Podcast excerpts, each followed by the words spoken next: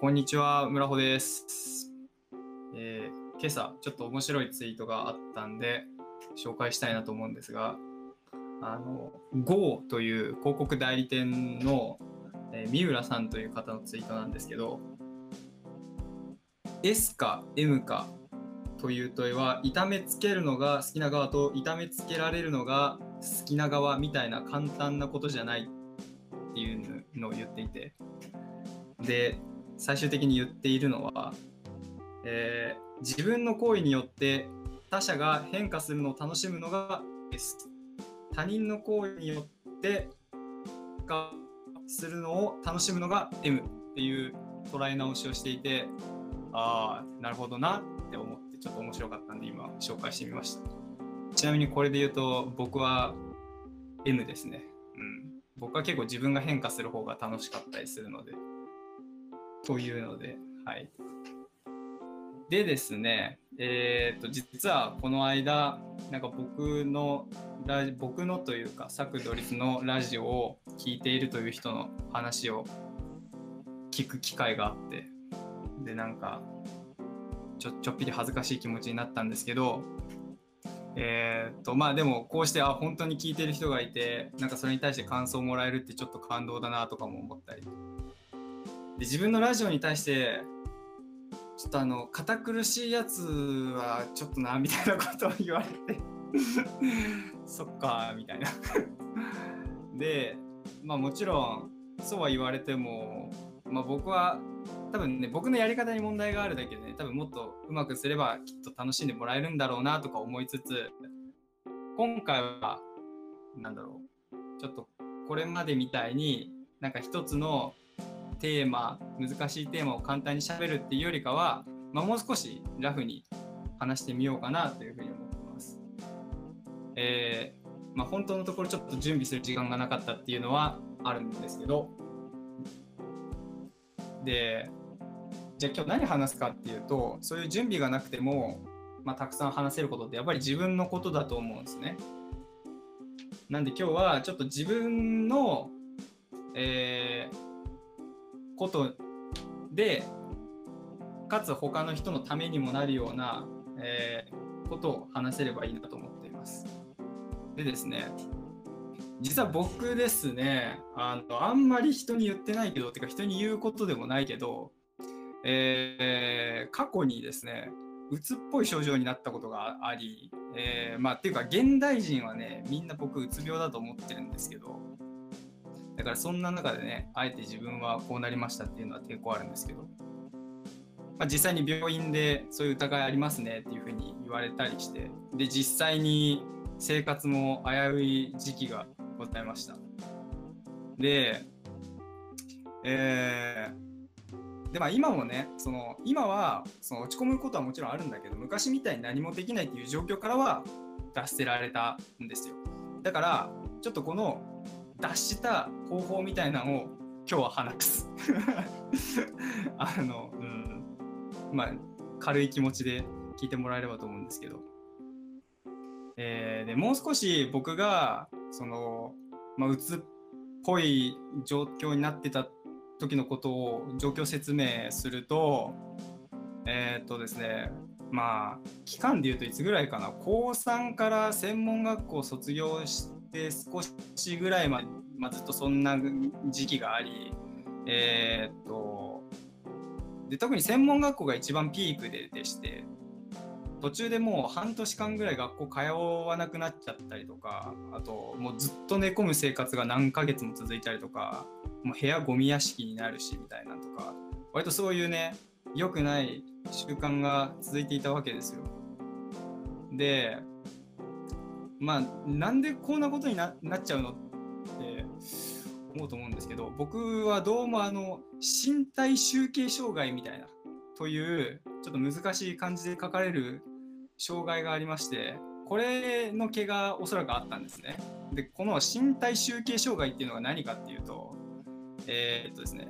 まあ、典型的な例では自分の体には外見上大きな欠点があると思い込み何時間も何日何時間も思い悩みますが、えーまあ、思い悩みますがというか、まあ、思い悩むと。でもうそれに対してすごい苦痛を持っていたりとかもう日常生活にも支障をきたしてしまうことをこの身体集計障害の、まあ、症状としてネットに上がってるんですが、まあ、僕の場合まさにこれででして特に顔さらに言うとまつげをすげえまつげじゃねえや眉毛をめっちゃ気にしていていや今となってはなななんだこいつみたいな思うかもしれないけどあったんだよそういう時期が。で、えー、だからそのせいで僕は結構当時よく眉なしになっていてそれに対してツッコミを受けるのもめっちゃ苦痛みたいな。で当時というかまあ今もそうなんだけど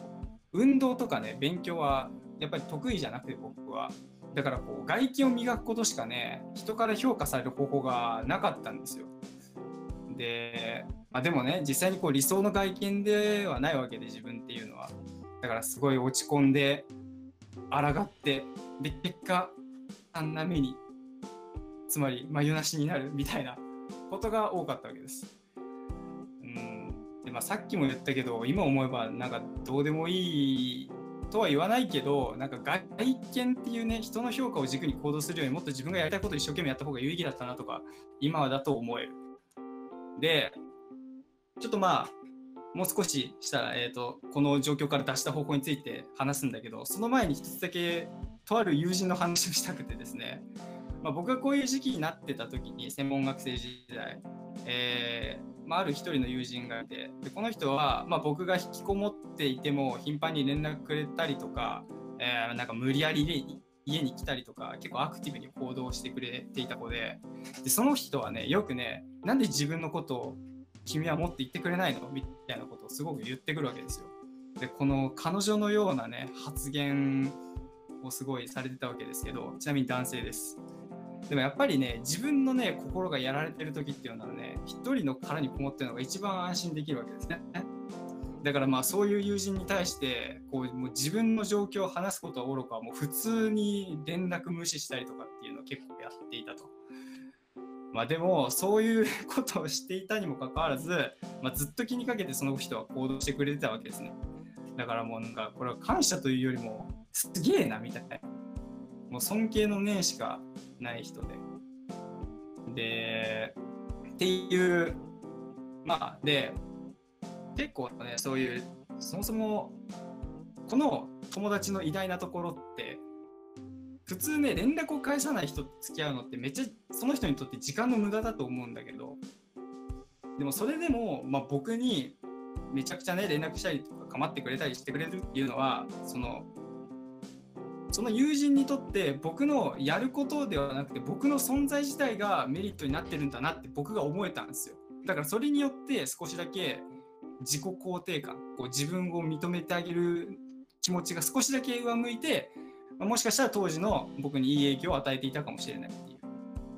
あ、その時はなんかもう本当に殻にこもってたからその友人のことはあんまり何も思ってなかったんだけどっていうのがありました。はい。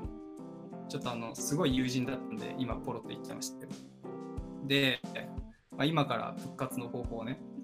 話したいと思うんですが、まあ、先ほど友人の話をしたんですけどこれは別に友人がいれば復活できるよっていうことを言いたいわけじゃないです。えー、っとでこの復活の方法なんですけど、まあ、これは結局好きなことを見つけることかなというふうに思います。はい、よく言われるようなことで申し訳ないんですけど。であえてオリジナルの回答を言うとすればこう好きなもしくは理想とする状態を見つけることでそしてそれを見つけるために感動できる機会を発生させることっていうのがまあ僕の言葉で言った場合の、えーと、方法ですね。でなんか感動するっていうのは結構自分の好きなものを見つける絶好のチャンスだと思ってで何かに感動したらもう現実問題無視でその感動を広げる行動をとる。でこれがなんかうつとかうつっぽい症状にすごい効く方法なのかなっていうふうに思います。僕の場合は引きこもってた時によく映画を見ていてでその時に役者の演技に感動したわけですね。で自分もこうなりたいなというふうに思いでこう役者になった時の自分を想像するわけですよ。でそしたら今の自分にはどんな準備が必要なのかとかなんかどういうことしないといけないのかとか、まあ、前向きな考えを持てるようになったんですね。で、まあ、もちろんこれは僕の場合の話で他の人はなんかそんな感じじゃないっていう人もいると思うけど、まあ、それはまああると思うけど、まあ、一旦僕の話として。で、まあ、そういうふうに思ってからはもうあとはもう動く、えー、ちょうどね地方で、まあ、僕その時広島行ったんですけど広島でたまたまえー、っととある養成所のてかまあそのなんていうのかな。事務所のオーディションみたいなのがあって開催されていてそれを受けてでその後東京に行くっていうスケジュールが決まったんですけど、まあ、そこからね少しだけ生活が良くなって、えー、学校ずっとなんか行かなくなってた学校も、まあ、身はあんまり入ってなかったけどこの先東京で芝居をする生活が待ってるとか考えると、まあ、今はとりあえず学校に行っといて卒業した方がいいよなっていうように思ってとりあえずで動けるようになったみたいなっていうふうなことがありました。で、まあ、もうちょっとなんかここの後も実はまあまた一回落ち込んでみたいな時期があるんだけど少し長くなりそうなんであのその辺はなしでいこうと思います。でね、まあ、なので、今回、うつ